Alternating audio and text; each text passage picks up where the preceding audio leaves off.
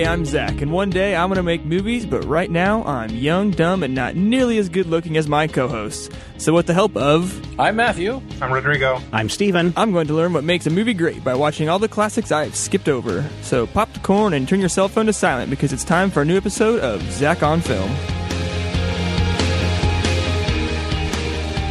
Today, we believe in truth, beauty, freedom, and above all things, film. We're going back, back, back, back, back, back, back to the turn of the century as we watch a film depicting the other turn of the century, doing the can can and singing Nirvana as we take a trip to the Moulin Rouge this week on Zach on Film. Avec fromage. Yes. Uh, Moulin Rouge. Uh, so, uh, first of all, a little housekeeping, Zach. Yes. So last week we recorded a uh, an episode of Zach on Film, Singing in the Rain. Right. And we had a wonderful discussion. Yes. It probably would have won us an award for the in-depth I was- discussion that I we did was on Singing in the. Red. Steven Probably. was thoughtful. Um, Zach got a B plus. at, at some point during our recording, the system crashed, and I opened it back up. And usually, this application is really good about just popping back up, open everything. In fact, Scrubbing. Rodrigo was sitting here with me Yeah. uh, after everybody left, and I was moving things into their different into their different locations where they're supposed to be to create the individual shows. And I just copied and pasted all the Zach on Film stuff into the Zach on Film file, saved it, moved on, finished editing shows, uploading shows. Then I come, comes to Friday, Mhm. getting ready to upload Singing in the Rain, and the files are just gone, poof, in the night, Sad. like the Green Fairy. yes. And uh, so we're not going to go back and re-record "Singing in the Rain" because the I think personally, as a producer, and maybe Zach, you're going to learn something different about this. I think there's something special about capturing that raw performance the first time, Right. And when you try and go back and recreate that ad lib discussion again, not Yeah. something that's scripted. It's very hard to do, and it doesn't have the same energy. And for people that when we've had to go back and re-record discussions before, when we didn't hit record or when we missed something or whatever, personally, I think, and maybe Rodrigo and Matthew, you guys are the same way when we've had to deal with this before. It's just not the same. As a as as a panelist, it's certainly weird when you have these immediate ad lib responses that you know you maybe thought about before, and then some sort of space phantom erases your hard drive, and we have to go back, and it's like. When Steven said this, then I said that, and Yeah, it yeah. feels very wooden to Yeah, just yeah, yeah. go back and be like, "Yes, that is a mm-hmm. great point. Allow me to follow it up with this." Yeah, it yeah. feels like we are waiting for our cues in order to yeah. speak. So I'm sorry, listeners, but we're not going to go back and do Singing in the Rain. But However, I think, if we did, I would have been frickin' funny. Yeah, well, maybe not as much the second time, just because, like, no, I would have been funnier it. the second time. yeah. because- Matthew Matthew is like Matthew his, is like uh, soup. Like if you if you If you reheat leave- if you leave reheat 'em- soup sitting around Yes. too long, it just yeah okay. And the best part is, So- I'd be making in jokes about the episode that was erased that you guys would get and laugh at, and everyone else would think I was just being a douche. So on the one hand, Singing in the Rain, it was a good episode. Zach learned a lot, and he did pass. Mhm. I did. But the whole thing that we're looking at is we're talking about the musical as a genre, and we looked at an example from 1950s. And granted, 1950s isn't the beginning of the musical genre, Right, right. but I mean that's really steeped into kind of the first peak of the of the genre because all throughout the 50s and film. 60s, yeah, in film, musicals in film. Um, when we hit the 2001 Moulin Rouge, there hadn't been musicals. I mean, this is kind of the. I mean, the, there hadn't been a musical in 10 years. The last time that there was a musical on film was Beauty and the Beast Right. as a musical. So we're looking something, and I'm trying to think recently if there's been anything that's a true musical. Well, I mean, you can you can count every Disney movie Yes, up until Well, then. yeah, I mean, yeah. they're- technically they're all musicals. yeah, yeah, but sure. cer- certainly a live action musical. It had I'm been trying to think of anything like freaking Mary Poppins or something. Well, I crazy mean, we like had that. Les Mis, Les Mis uh, came out. just this last year. That one's a little bit different in. I don't know. Yeah, I think that's still more of a traditional though. story. This one is totally bonkers. Agreed. I remember um, I was living in South California. Park came out in 19 wait no No, no, it came out before this. 99. Yeah, 99, South Park so, bigger longer and uncut so between Beauty and the Beast and Moulin Rouge you have yeah. uh, South, South Park. Park. which won an Academy Award. Yeah. Um, I remember the first time I saw this. Uh, it's, it's a blind date. I was going to go down and meet a girl, and we were down at the Irvine Spectrum, and it's like close to midnight, and it's like, well, what do you want to do? And she's like, I don't know. I was like, how about a movie? And she's like, okay. And I said the only thing that was available at the time was Moulin Rouge, and I was like, well, I don't know anything about this. Let's go in and watch it. and we got in it, and the theater was packed for whatever reason. Mm. I think because it had gotten so much press. Right. And it, we sat down and we got in there just a little bit late. We missed the first opening curtain, Oh, but we sat down, and I just rolled with laughter, hmm tears, Mhm. and just the blend of this music that goes in here. Zach, give us a rundown of this story real quick. yeah. Okay, so the rundown of the story is Christian is a writer, and he is off to pursue the bohemian lifestyle, and he moves to Paris, and he's going to Against his father's wishes. against yeah against his father's wishes, and he is going to be a penniless writer and uh, pin the next great whatever he was going to pin. Ends up meeting some people upstairs who are rehearsing this play called Spectacular Spectacular. Ends up being Suddenly, an cast, unconscious Argentinian crashed Yes. through the ceiling. and he gets cast in their in their musical, and then ends up uh, becoming the writer because they need to pitch it to uh, the owners Zidler? uh, Zidler at uh, the Moulin Rouge, and uh, I mean, so then he uh, he ends up meeting uh, Satine, who is the head dancer at the Moulin Rouge, and trying to pitch it to her and their idea, and then mixed up. He's Some mistaken identity. mistaken happens. identity happens. He's she thinks he's a duke. He's a, he's not. He's a writer. And then uh, the love triangle of Satine, the duke, and Christian continue on uh, in hidden fashions throughout this. While a production of uh, spectacular, spectacular is taking place, all ending in a climactic scene of uh, laughter Beauty, and truth, love. Yes, Oh my god. and Oh my just God, wonderfulness. Yeah, uh, has a, Truth and and- so this is a this is kind of a rare film because it's a comedy that has a tragic end. Yes. Um, Yes. in what happens to Satine, and spoiler, she dies. I would say it's Well, not really a spoiler because, of like, the first comic line. Nature. Yeah, yeah, That's my first line. yeah. But no, I mean it, it. really is a comedy with a tragic ending. It's a, Mm-hmm. it- that's how that's how it's pitched. And what I found amazing, and this kind of sets the tone for this, was that this movie actually came about when um, Baz Luhrmann and his wife were in India doing some kind of trip, and they're like, "Well, we got nothing to do. Let's go see a movie." And they go in and they watch a Bollywood Right. movie. And I got to tell you, I haven't watched. I mean, you see clips and all the dancing and the weirdness that goes on. Um, but iTunes now has a Bollywood section, Really? and I'm going to start watching some Oh. Bollywood movies Oh yes. uh, because, as Luhrmann recounts it, we sat there and it was laughter and comedy, and then someone died, and then all of a sudden they broke out into this big happy song, Right. Mhm. And and then he and his wife were like, "We need to bring back a musical. We need to bring back the musical Right. and do the same Right. thing. Make it a comedy that has a tragic ending." And that's kind of how Moulin Rouge kind of got its start, is through a Bollywood picture. And now knowing that, you kind of look back at this film and you're like, "Oh yeah." From what I know about Bollywood films, this is a Oh, absolutely. Bollywood film. Have you watched some Bollywood stuff? Yeah. What do you, what can you t- share with Zach about Bollywood pictures? uh, the thing about that sort of movie is that there is a very strong and clear formula.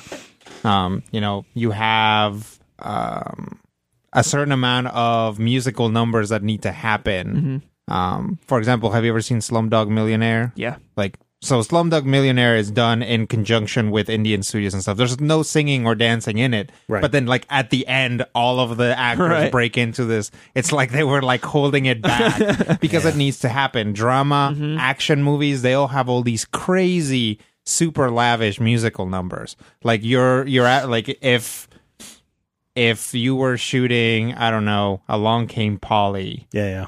you know, then Ben Stiller and was it Jennifer Aniston? I don't know. Yes. Um, there would have been several musical numbers in that movie because that's just what you do. There are musical. It's like a Disney movie, right? Right. Regardless of what it's about, Yeah, but there's going but to be here's the- singing and dancing. here's kind of the thing in a disney movie the Right. music comes naturally out of the story Right. and and like this movie the music comes naturally out of the story well, from what some, i've seen in of some Bollywood movies, it But does. The, the problem is the formula, right? Right.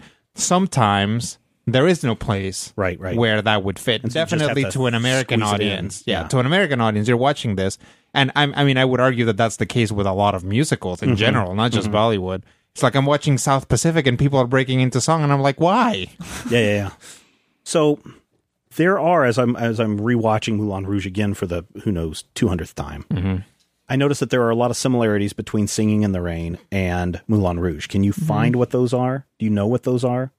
Some similarities between the two uh, films? The one that I can kind of think of, and it might just be loose, is that they're looking back at a time of a big transition period. Yes.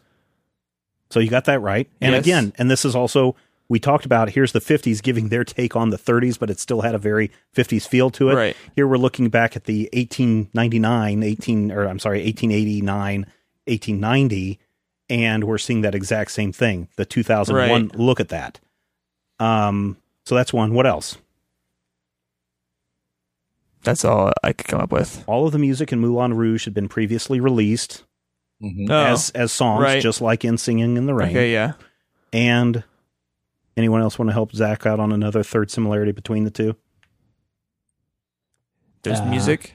Well, not only is there music, It's it's but there is very little Yeah. long dialogue exchanges. It is Oh, short dialogue, boom, big musical number, short Mhm. dialogue, big musical number. So there is that formula Mhm. that Rodrigo was talking about. So there's at least, Yeah. and there's probably a few more similarities that you can find between how the two are structured together. I definitely did notice uh, the pacing of uh, songs and structuring them to be uh, certain like increments apart in this more than singing the rain because I was actually like looking for like how often are songs popping up and it's pretty often. Why use modern music? Why use Madonna's Like a Virgin? Why use uh, Lady Marmalade? Mhm. Why use uh, Roxanne in this piece? Do you know why? Can you put together? And I know, and this is another thing that it's good that Zach is doing this because this is what we want him to do is to go and research the movie Right, after right, he's right. watched it, so he may know the answer to this already. Um. but he doesn't. Well, okay. Well, okay. I okay. I looked at. Is it part of the the way he came up with the story?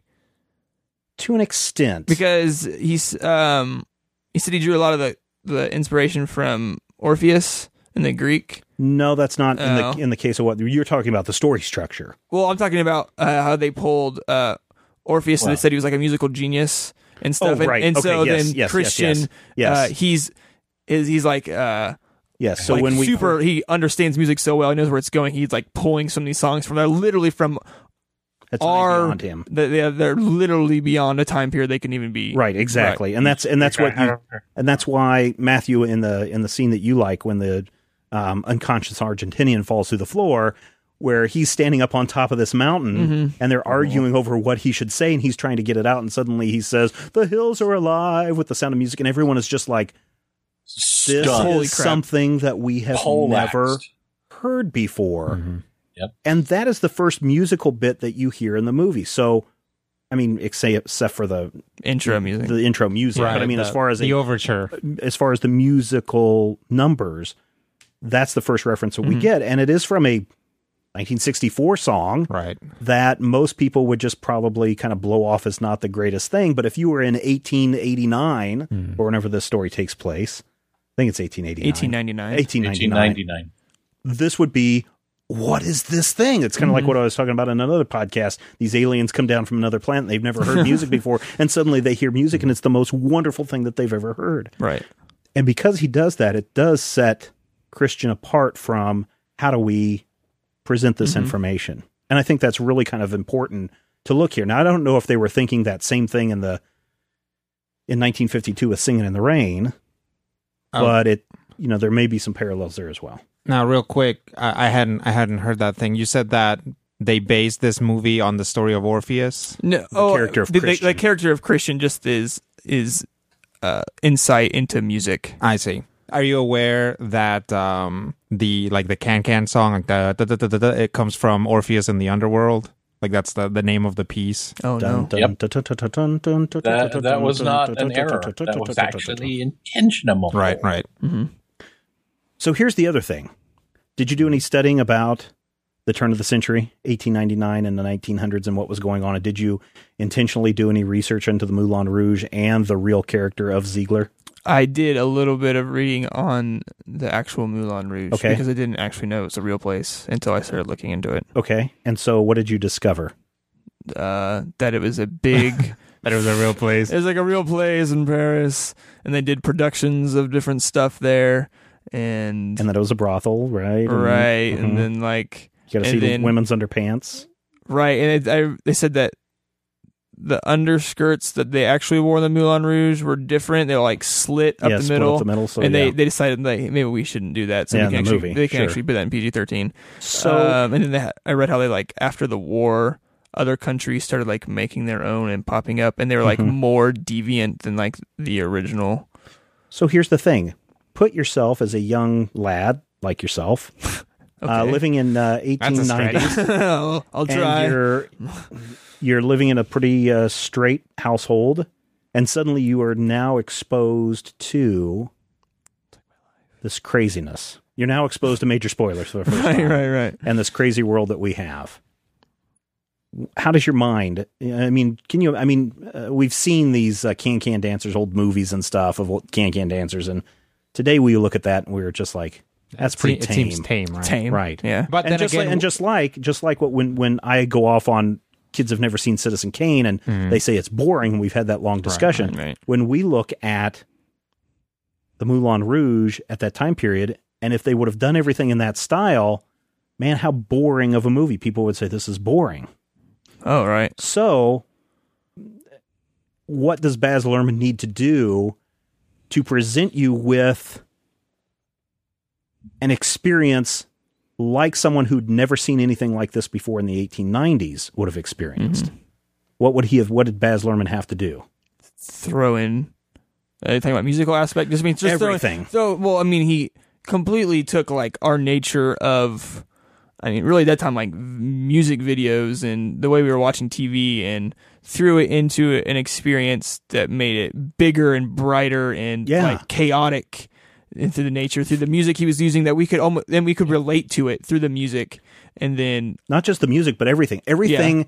Everything in this movie is over the top plus 12, right? Yeah. I mean, take Yeah, it yeah, take yeah. it as far as you can go over the top and then go 12 more. Mm-hmm. I mean, Zidler's character, uh, Nicole Kidman's character, um, John uh, Leguizamo. John Leguizamo. Every character in Oh, here is God. over the top. The colors, and color plays a big role in this movie yeah, colors are bright and vibrant and in your face. You are doing edits that are frenetic and shorter than what we would typically say in MTV style. I mean, you're seeing snippets of frames throughout Yeah. whole pieces, and it's just this visual experience that just kind of blows your mind. Much like if you were someone who was in the 1890s going to the Moulin Rouge for the first time. Today we would say that's tame Mm-hmm. But I think the experience that Luhrmann is is trying to get across in this film is similar to what people's minds would have been like at that time period, and that's why it's this crazy editing, this crazy dance numbers, of just total craziness. That that's what makes this film work from that perspective. Because I was watching this again just the other night, and I'm sitting there going, I have watched this a dozen times, and I'm still blown away by the editing in this movie. oh, it's wonderful. Yeah. I mean, what what are your thoughts, Matthew, on the on the ed? I mean, just I thoughts I overall love- or just the editing of this piece, especially in that well- first time he goes to the Moulin Rouge. Oh man, It's just like like a rapid fire machine gun. I love the opening, and I think it's undercranked film or something, and the the really weird kind of jerky motion that we see as we're first going through in the black and white, Sure. And then everything just kind of goes kablam in your face. Mhm. I, I, I admit it. I am secretly in, I think in my heart and soul, a teenage girl, and I love. Well, you certainly play one on the movie. internet. So Uh, Love this. Never been a teenager. Love this movie to death. And visually speaking, there's always something that you didn't notice before. But what I what I really love is the fact that there's a sequence that first they're first meeting the Duke and they're trying to sell him on spectacular, spectacular. oh yeah, yeah, yeah. Nicole Kidman is in this super sexy little lingerie outfit. I like speaking French. But she's not afraid to Are you gonna look do like an idiot and be goofy Oh yeah, yeah. yeah. Mhm. with the You know, other actors. That's that's the one thing that I was going to say is in that in that number that they do in the uh, in the elephant with for the In Duke elephant. yeah.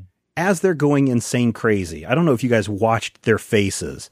Yes. And there's one other number too, but it genuinely looks like they are having I mean, fun Yes. being in this being in this number. I mean, just I mean, yes, I can smile and convey happiness, but you can tell when people are just doing a a movie smile and a real smile. They look like they're enjoying themselves throughout this entire Yes. piece. Yeah, that spectacular, spectacular thing, and they're talking That about whole it going on for forty years. Yeah, yeah. Is, um, it- yeah, is wonderfully fun. Uh, But really I sing along with it every time I watch it.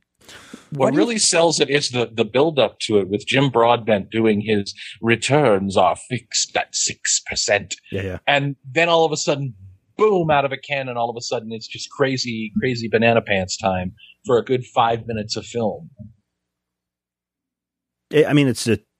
Did you get the sense that people are actually having fun doing this? Oh yeah, absolutely. It it really seemed like they were like, okay, there's no real script for this. Nicole Kidman, your job is to prevent this guy from looking over there, Right, right, and that's why right. she's just like making all these crazy noises. Yeah, yeah. It's like it really like it gives you that that raw kind of feeling.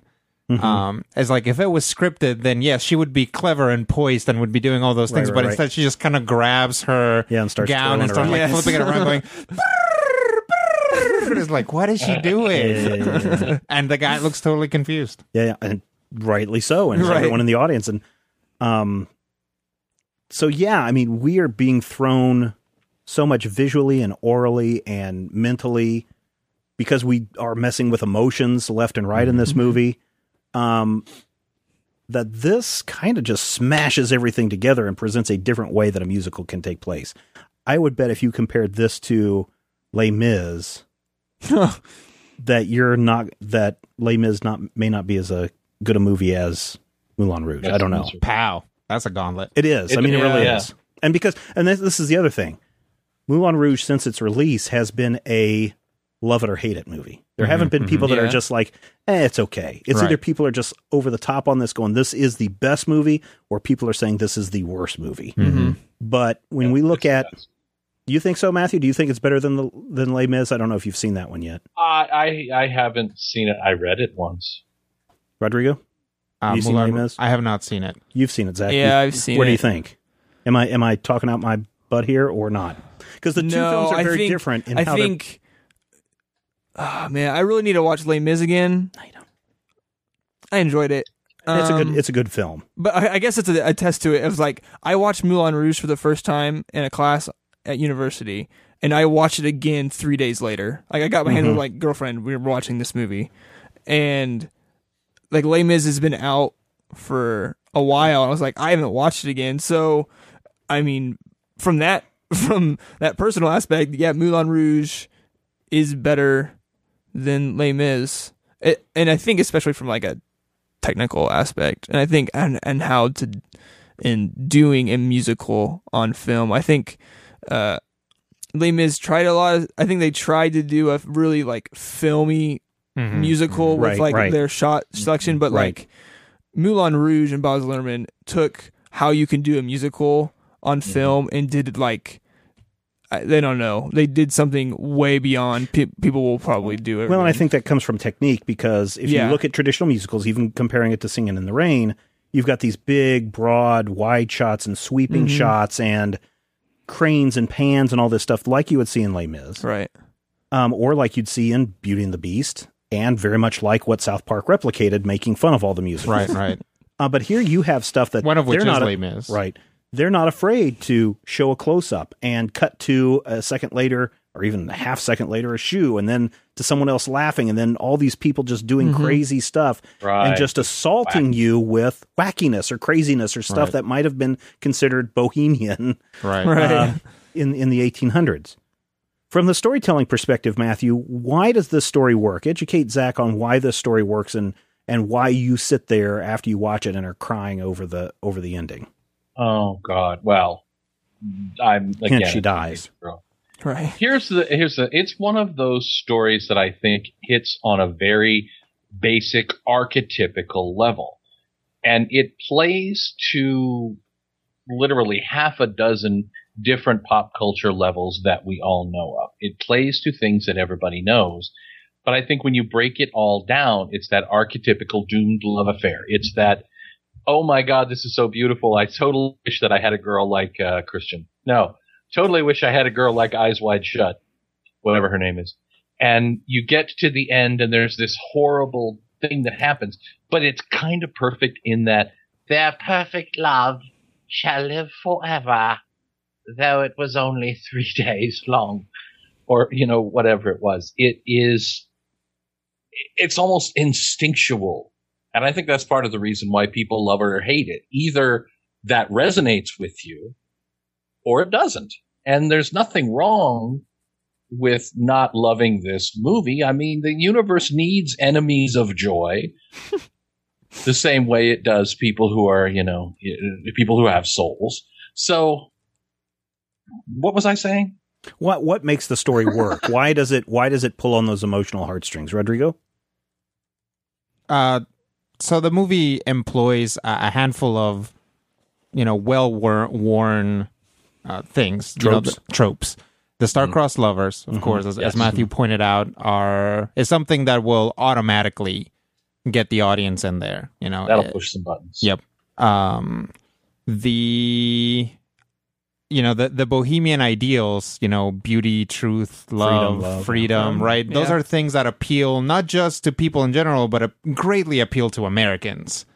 So if you're presenting this movie to an American audience, everybody's like, "Yeah, freedom and truth and love, awesome!" Yeah, yeah, yeah. Right? I mean, those are those are like, except for the love part, those are like the the tenets of like American culture, right? Anybody shouts that out anywhere, everybody starts chanting USA. Um, Oddly enough, people didn't do that in the theater when I saw that. so- Well, that's because they had to chant "Vive la France." Which is, there's not very much about this that's French, no, no, honestly. no, no, no. None of uh, They the should be speaking no, French. no. Um, The only one who tries a French accent is uh, John Leguizamo, who does an outrageous French accent. and it's and it's mostly just kind of like a Sylvester the cat accent. yeah. I mean, it's, it's, Well, it's a it's a very thick French accent with a little bit of a lisp in it. right, Plus, it's Leguizamo. I mean, and he's Honestly. a giant ham. yes, yes. Even He if he's playing, even if he's playing a short person, he's an enormous ham. Yes. he is he is one of the greatest theatrical actors, and I will say this of the last two decades, simply because he commits to this role that could be very cloying, very awful, very ridiculous, but he commits to it in such a way that you're just you you forget that it's you know Chichi Rodriguez. But you can't forget because every once in a while he throws in a little John Leguizamo, and you're just like, oh, Yep. I remember him from The Pest. last and i think the the most important thing that this movie does as a storytelling device is the play within a play right. um Right. it play. creates this play inside of the moulin rouge movie and it's not just something like the play within a play in hamlet where it's like this is what happened Right. right? This play is literally a device in the movie, and people realize, like, when you first encounter the play, when they're pitching it, is like the opening scene of that play is stuff that's already happened up until that point. And then when they describe it, they describe the rest of the movie. Yeah. Right.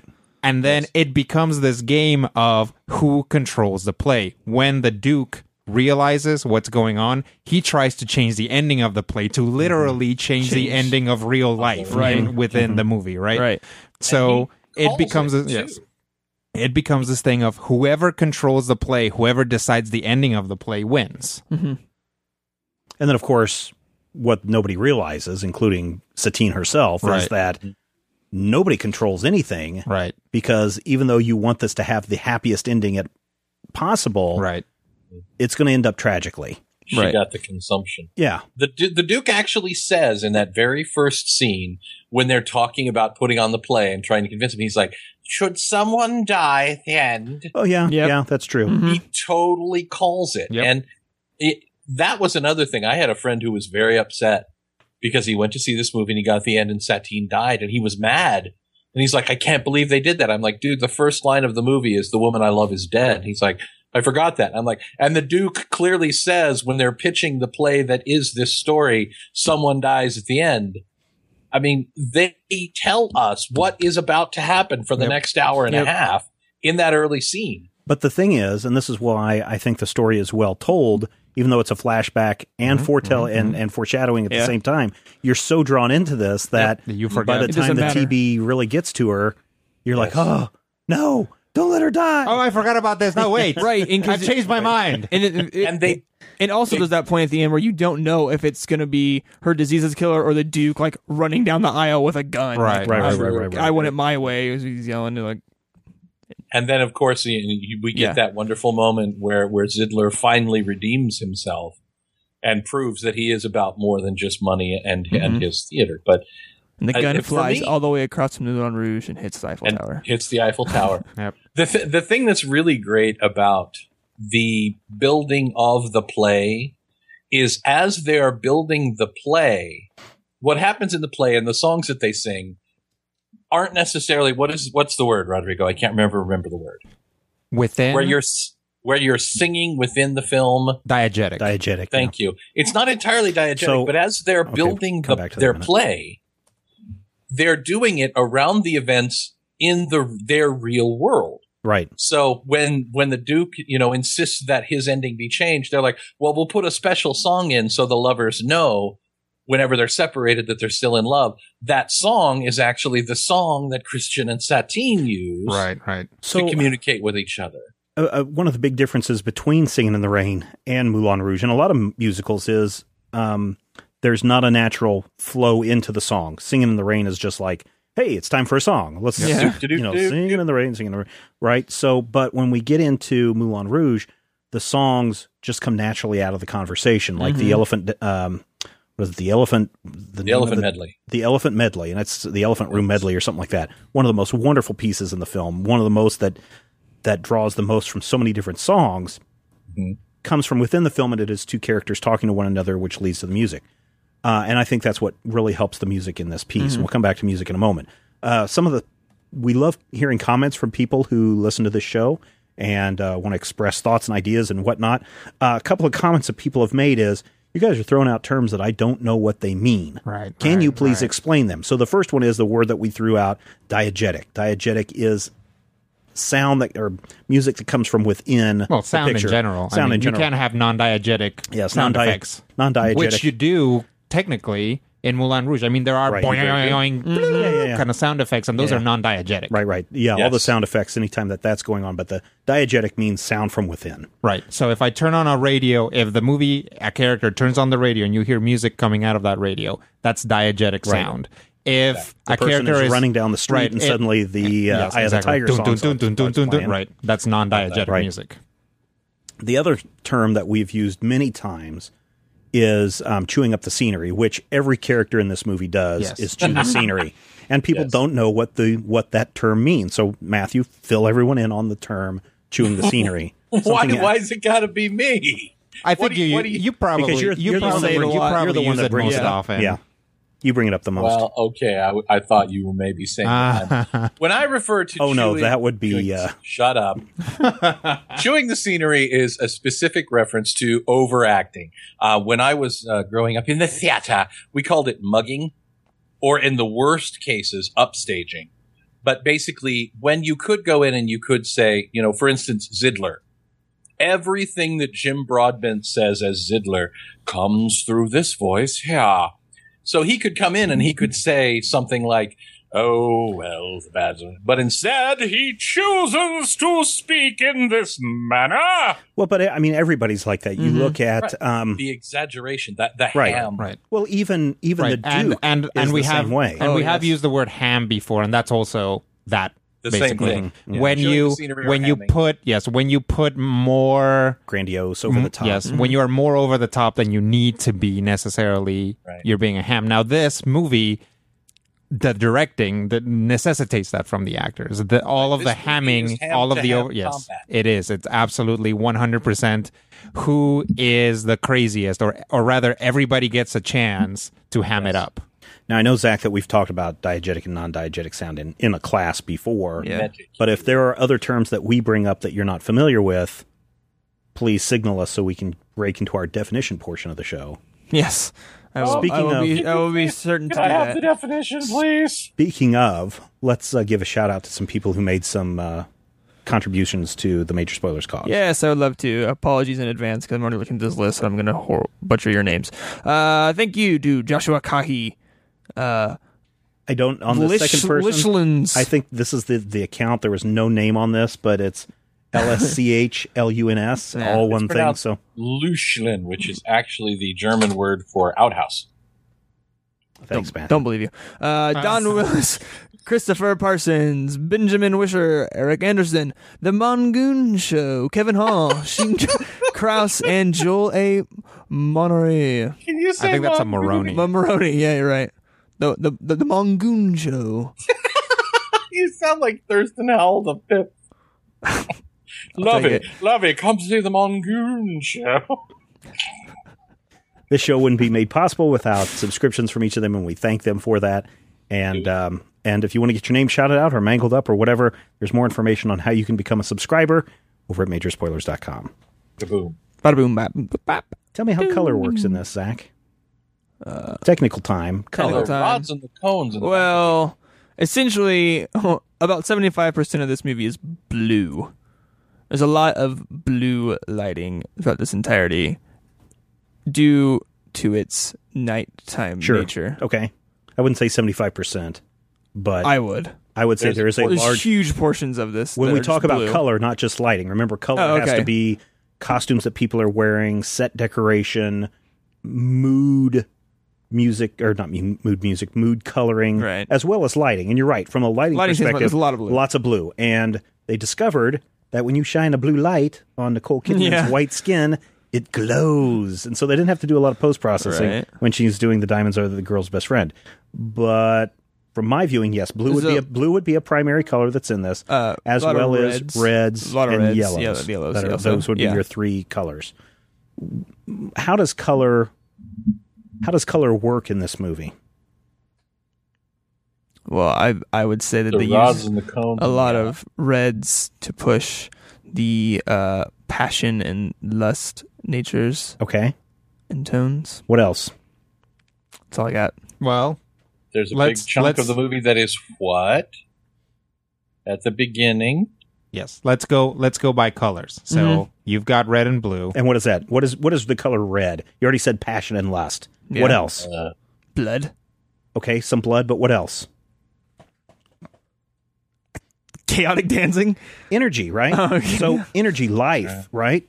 and and Satine. Satine is red. Her lips are always red. Mm. Her hair is red. yes, She is the one that wears the most red. So, in when the Moulin Rouge, Moulin Rouge, Moulin Moulin Rouge Moulin is at its Rouge. most vibrant is when Satine's in the center of it, right? Right. And she's red, and then everything's red, right? Anytime you go to those crazy dance numbers, red is a hugely dominant color. Mm-hmm.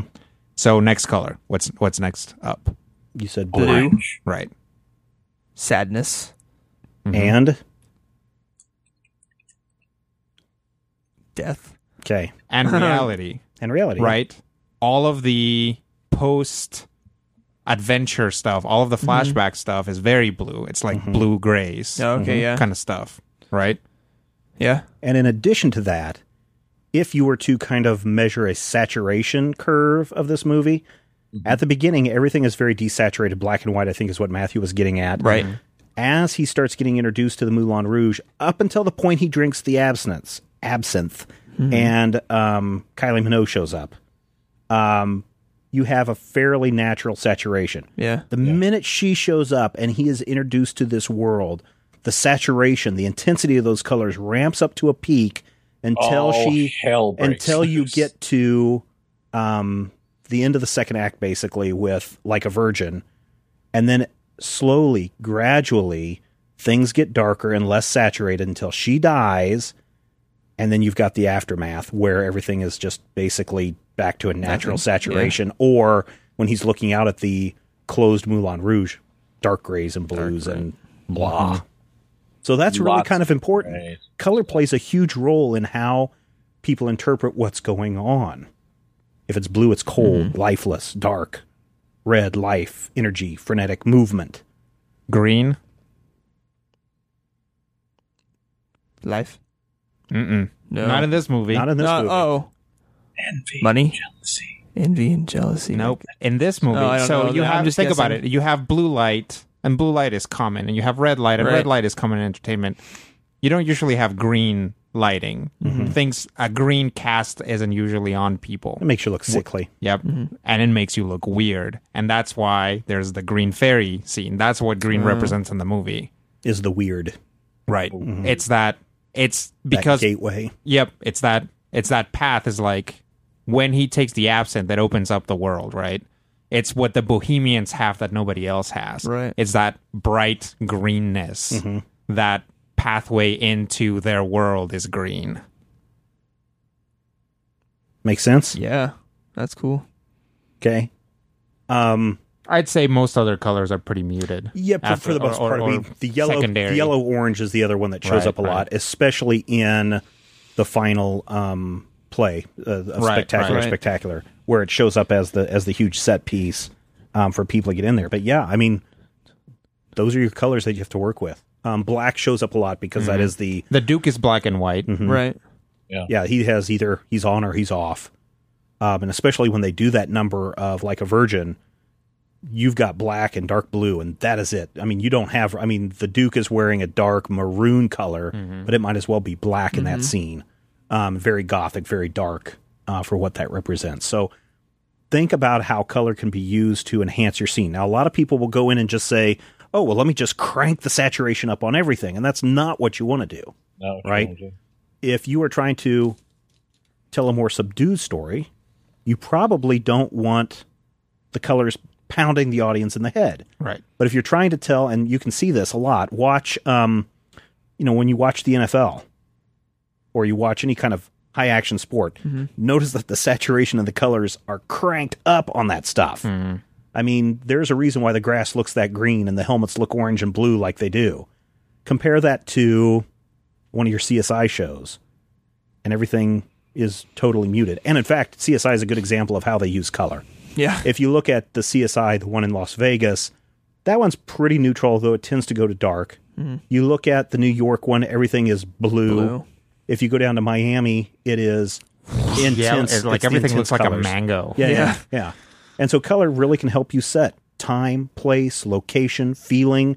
You can use color to manipulate your audience into thinking very, very specific things. Um, Or or like in the case of this movie to actively damage them. Because Yeah, yeah. man does color hit you over the head with this. Yeah, yeah, yeah. Um, you know, if you here's how color affects us psychologically as well. If you're trying to lose weight, eat on a blue plate, because in nature, very few foods are blue, or those that are blue tend to kill you. So when you put food on a blue plate, you're going to tend to eat less naturally. Um, for young children, for a long time, I don't know if it's the same way now, but they used to paint bathrooms at you know grade schools kind of like a, a Pepto Bismol pink because it was a color that relaxes you and makes you want to go so you can get in, do your business, and get out. So think about color. Do some do some study on on color theory. Oh, color theory is its, own s- its own science and its Oh, own yeah. pseudoscience. Yeah, yeah, yeah. Well, and, and maybe the bathroom stuff may be pseudoscience because, like I said, Yeah, who I don't knows? see too many I- I- Pepto and, and that Bismol changes bathrooms. frequently No, because anymore. it's it's so many disciplines that go into color Right. theory. Right. Um, so yeah, you might want to do some research on color theory and how color plays a role in in your movie. Um, and certainly go and look. And that's why so much time now is spent on color correction, Mm-hmm. color enhancement, giving something a look. When people are saying, "Oh, we're going to give it a look," Movies orange and green. Yeah, making stuff green if you're inside the matrix and blue if Oh you're. man, I'm sorry, if you blue inside the matrix yeah, Green. It's blue green inside the matrix and, and, blue like, out, like yeah. gray, Yeah, yeah, Yeah. on the outside, so- brown. Like you were like a burlap sack. It That's what the outside of totally the plays a matrix looks role. like. Um, tell us about editing. We've already kind of touched on it a moment ago. uh, the editing, I mean, essentially matches uh, what this, I mean, the nature of the Moulin Rouge, and that that first, especially that first sequence of all those mashings of songs, and really being introduced what the Moulin Rouge is. You are just getting smash cut everywhere. And you know, it doesn't stop there. I mean, that's No. kind of where it starts I with think- the craziness. Yeah, Or really about the time he enters that part of Paris. Um, but even in just regular conversations, except for the very slow moments, you have. I mean, today they say on average you want to have an edit about every three seconds. Um, this one is even in a conversation between two people is cutting back and forth about a second and a half Right. between Yeah. stuff. I mean, you get like Half a reaction yeah, from someone. yeah, exactly. It's like you get a word like a sentence, then a reaction, then like a reaction to the reaction, Right, then right, like another character who's listening in before you go to the next sentence. Right. It, it's very quick. And again, we talked about trying to convey that craziness of that time period for modern audiences. Yeah. At one point during the filming of Easy Rider, and that's on the list for later, when they're editing that, they're just like, we need to figure out some kinetic way of getting from one scene to the next.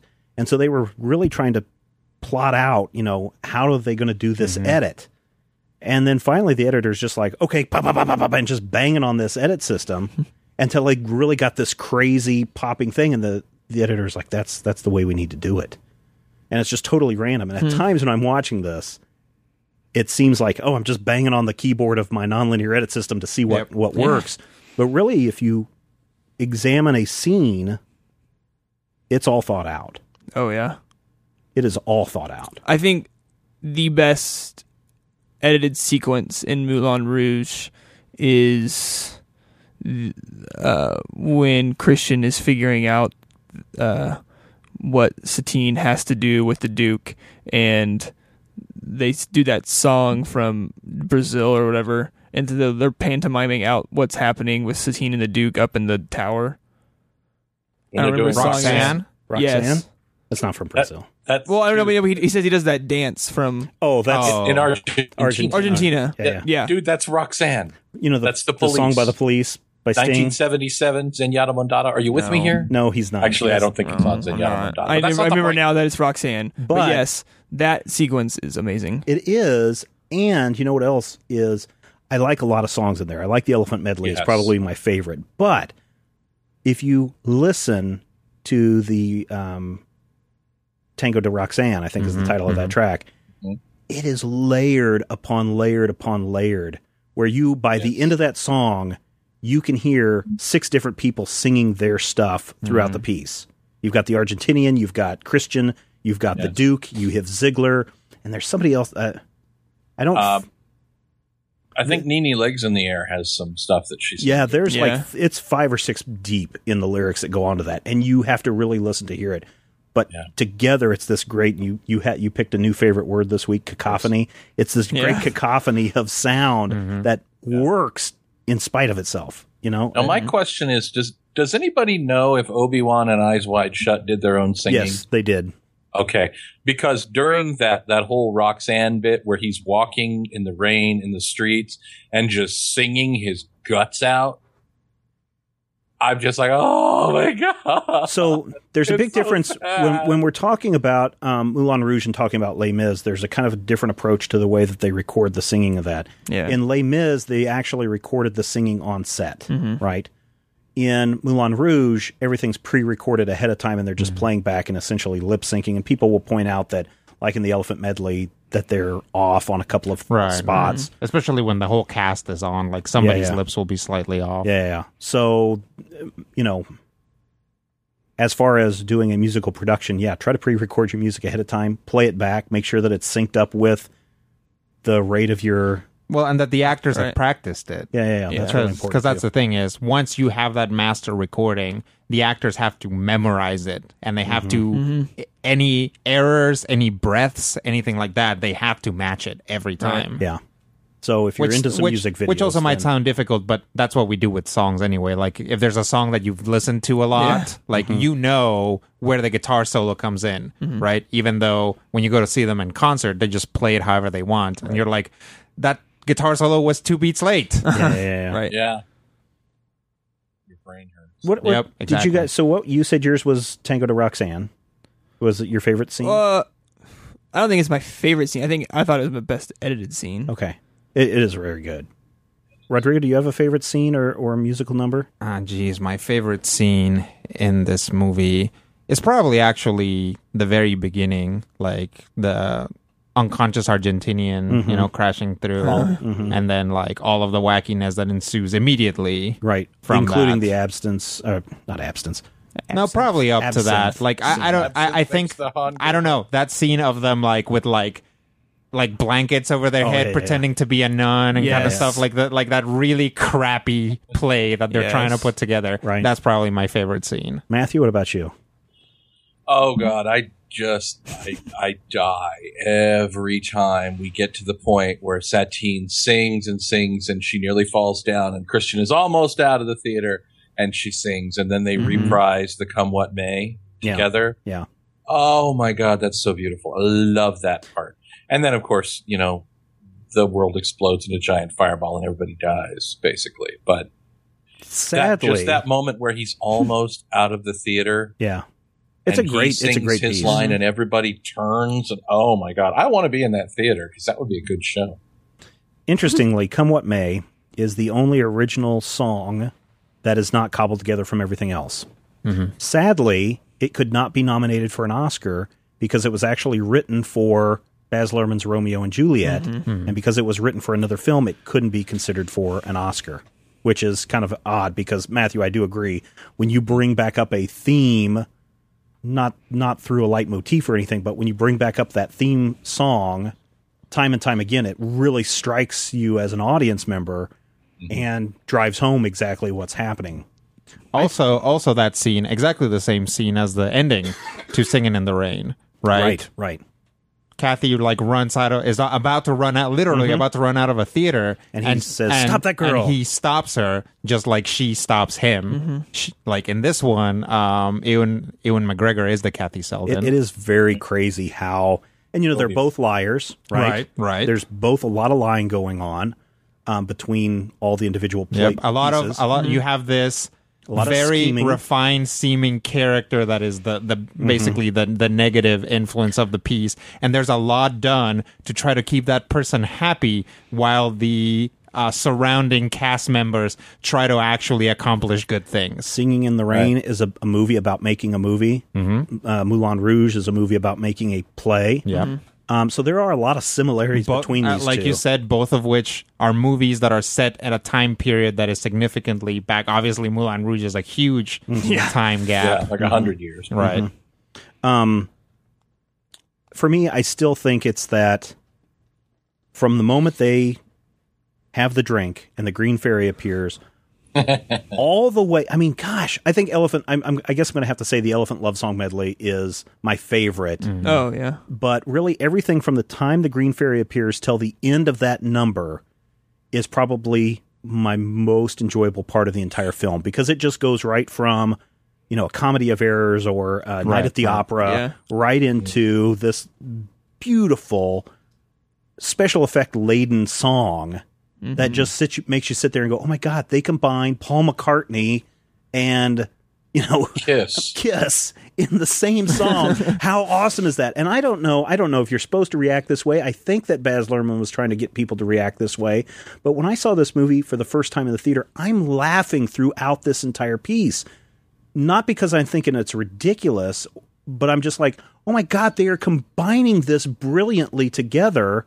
And pulling these bits and pieces of all these songs and making it work. Um, I don't know if that's that was your reaction the first time, but Uh, no, uh, if to, to to put in my own uh, opinion of this movie, I hate it. I actually, yeah, I actually really do not like Moulin how come? Rouge. How come? Um, I think that at its core, the movie asks you to do two things. Mm-hmm. It asks you to reference all the songs that you know, Right.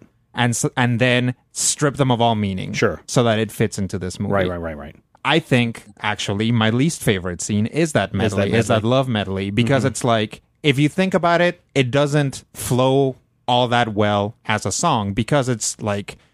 Why do people sing silly songs. love songs in the name of love? One man in the name of love, Right, right, then right, right. to a kiss song, then to this other song, right? So it's all this bouncing back and forward just because it has the word love in the title, and so you're like, oh, I know that song. Why is he singing about Martin Luther King all of a sudden, right? I mean, it like the yeah. movie Yeah. Says here are here's a bunch of songs that you know Right. stripped of all meaning Mm-hmm.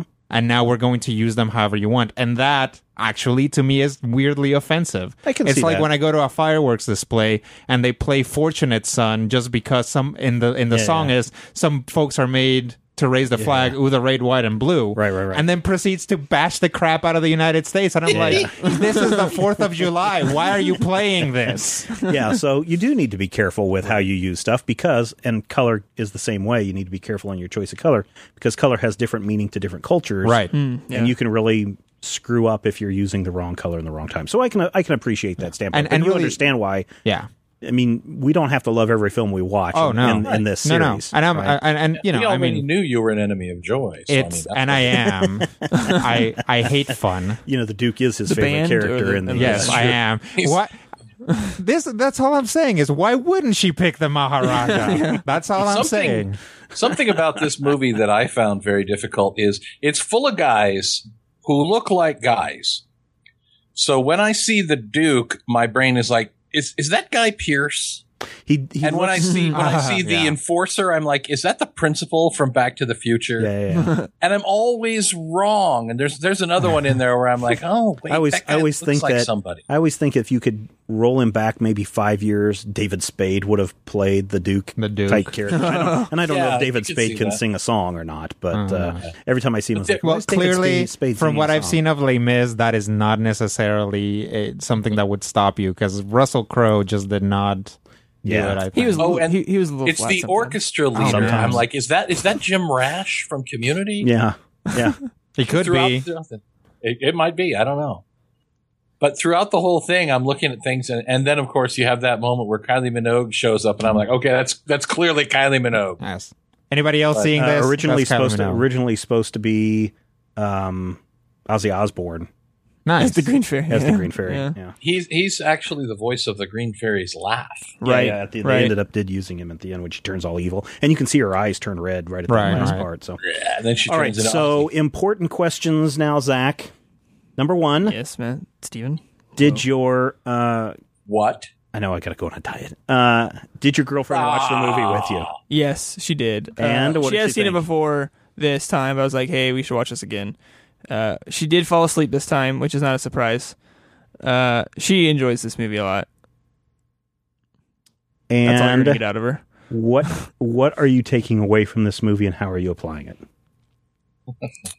Uh, well, obviously, I learned a little bit about color theory this week and how that is very uh, uh, more important than I even realized coming into this podcast. Uh, so, and that, and that now you know it exists. Uh, well, I knew the colors signified certain things, but you know, you gotta like Mhm. actually think about that kind of stuff when you watch a movie. So that was a big takeaway. Um, I mean, editing. I see. I, I think editing every week, but I think I learned something new about editing Hmm? every yeah, movie. yeah, yeah. And I don't think we've seen a film that has a similar editing style. I think that you could Uh, argue that something like Pi, Pi. has a similar Yeah, yeah, editing yeah. style. Yeah. And I mean, I weirdly, I think that actually has a surprisingly similar because the soundtrack to Pi is very important, Mhm. but it's a, a weird blue bloopy soundtrack. Yeah. So when you're cutting to that music, it doesn't give you the same effect as cutting to Smells Like Teen Spirit, Right, right. but it's the same idea. Mhm. What else? Probably should always not sing live on set. Well, Um, that that it depends that's what a- you're Well, I mean, it depends what you're doing. It's just That's funny. a decision that can be made on a case. You know, if you're doing a. My Chemical Romance uh, video, then yeah, you could probably have him do it live and just record the live and have Yeah. him redo it again and Well, again. Yeah, yeah. well, but, But you, the thing but, is- but You you can't though because you have to tie that to Yeah. the the song that's being Right. sold. Yeah. Right. And the other thing is, you're not going to get the same energy out of your performers if you're having them sing the same song Over and over. 52 takes. Yeah. So, yeah, record that song and have them lip sync. That's that's always going to be the best course of It's action. definitely always In my be opinion. the easiest. Mm-hmm. in my opinion. Now, other people might say, "Oh no, no, no, have them sing on set and I, it'll be fine." I think. I parts think it depends what you're. Yeah, I mean, parts think of it. If Les Mis worked doing that, It's parts it like actually that you can argue that that is like, for example, an absurdly long take, right? right. So you just roll and roll and roll and roll and roll, and if something's wrong, you have to go back to the beginning or whatever. Mm-hmm. But really, really long takes put you in a particular mindset and a particular position when you're looking at them. But most people don't notice them. for most people, Right. you could cut and they wouldn't realize that it wasn't a really long take. Right. It's the same thing with recording on set. If you pull it off, most people aren't going to know that there was an alternative. But for you as a filmmaker, if you can Yeah. cut and if you can record sound ahead of time, Yeah. All right. Uh, how'd he do? I think he did well. I think he uh, went in thinking about it. Um, honestly, I think I, I can't really necessarily gauge all that much because this time I feel that the three of us had a lot to say about this movie, and we kind of pushed that back. Kind of. So I'm gonna give him a pass, and this is something for the three of us to think about: is that we probably need to have a little bit more Zach on Zach on film. Well, Zach needs to talk more and tell us more about things. I'm really bad at interrupting. I'll get better at interrupting. Well, he's a student. He needs to Right, listen to right, the right. people that know Yes. what they're talking about. Um, Matthew, when, when do they come in? at, at some point down the road. We haven't hired them yet. Uh, awesome. Uh, I think he did really well because he's clearly not an enemy of joy, Or freedom. but or beauty. Or beauty. Or or truth. truth and life. But I will say this: I think that the the color thing is something that he probably wants to do a little bit of homework on because if I know what's coming, and I never know what's coming, that will come up again and again and again. And that's going to be an important framostat in your statafram. I mean, it's going to be the difference between Hitchcock and McGee. So, uh, whichever side of that you want to be, the side you want to be. I. Well, I mean, yeah, I mean, gosh, Zach, if you if you've not done any color theory stuff, and I know that I've talked, I know I've got one lecture in the advanced video class where we Yeah. talk about color theory, and that may be the one day that you missed. or obviously. or that it was three years ago. Well, that too. or or that um you know every professor thinks that their class is the only one you're taking and overloads you with stuff and then you're Oh yeah, well, try to cram the basics of color theory into one lecture. It's hard to Yeah, do, so you have to really just touch on on the surface. yep But yeah, I would I would do. I mean, from every aspect. I mean, so many people say let's just fix it in post. right let's just yeah let's just give all the color look in post but if you can think about hey these curtains behind her need to be deep red and her hair needs to be red and her lips need to be red and she needs to be wearing black so that she stands out among everything yet it still has this feeling and conveying this feeling of passion and love and life. Mm-hmm. That's something you can't fix in post. You Have you- can't say hey let's just throw a curtain up behind her and let's have you change uh, her clothing. have you seen oh brother where art thou? Mm-hmm.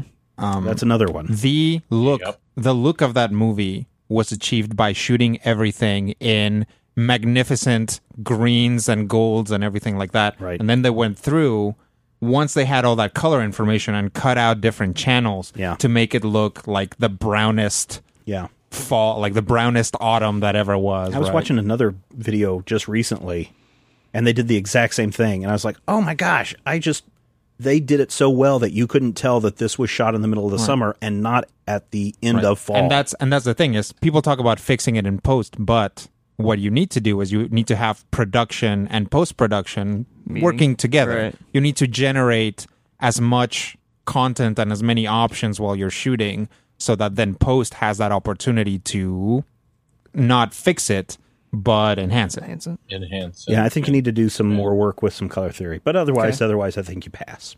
Great. I give you a Question. Question: Yes. A couple of weeks ago, gave you an assignment for those people who listened to the full episode. They know that you were handed a camera and given an assignment. Yes. How are you doing on that assignment? Give us a give us a production update. Um, writing the script because uh, you said I had an option of yeah. making my own or Right. doing some. Uh, I decided to do my own. Okay. Okay. To be somewhat try to be original a little bit. Uh, that was interesting because I the process of me writing a script uh, in a narrative style, uh, not for like a PSA Right. not much uh, practice on that. So Mhm. that was interesting and finally deciding on what to do. But I think I have a script that will last. And try, try to figure out how many pages I should write to last. And we get within the two to five minute time good, minutes. Good convention. One page, Page of script, properly formatted, one minute of screen time. Okay, I, I, that's what I assumed you taught us at one point. So my script, Yes. I think, is That's, that's I, think, I think it's like three pages. That's And- what you And on average, for an independent film or television show, one page, a thousand dollars. That's a typical. That's Wow. a good rough estimate for a budget. Now, that's not a big major motion picture, but if you're trying to estimate, hey, I've got a 30 page script for a TV show, how much is it going to minimally cost me? That's mm-hmm. what it is. There's stories that's of Star it's Trek. not a sci-fi Right. extravaganza. But, you know, necessarily. story of Star Trek where they bring the script in and the guy could look at it, kind of hold it in his hands and goes, mm-hmm. yeah, this feels like $120,000 or this feels like $67,000 just because he knew how hmm. thick the script would have to be is how he could estimate that. But typically, one page, one minute. Right. So you need mine's a about three to five page yeah, mine's script. about mine's about three. okay. I had a I had a professor who said he like his initial grading for thesis was to take them and like just roll them down the stairs and if the papers didn't make it all the way down the stairs then he would just automatically flunk them because they Oh, boy. clearly didn't write right enough. enough. Yeah, yeah. Uh, so started storyboarding, uh, figuring out.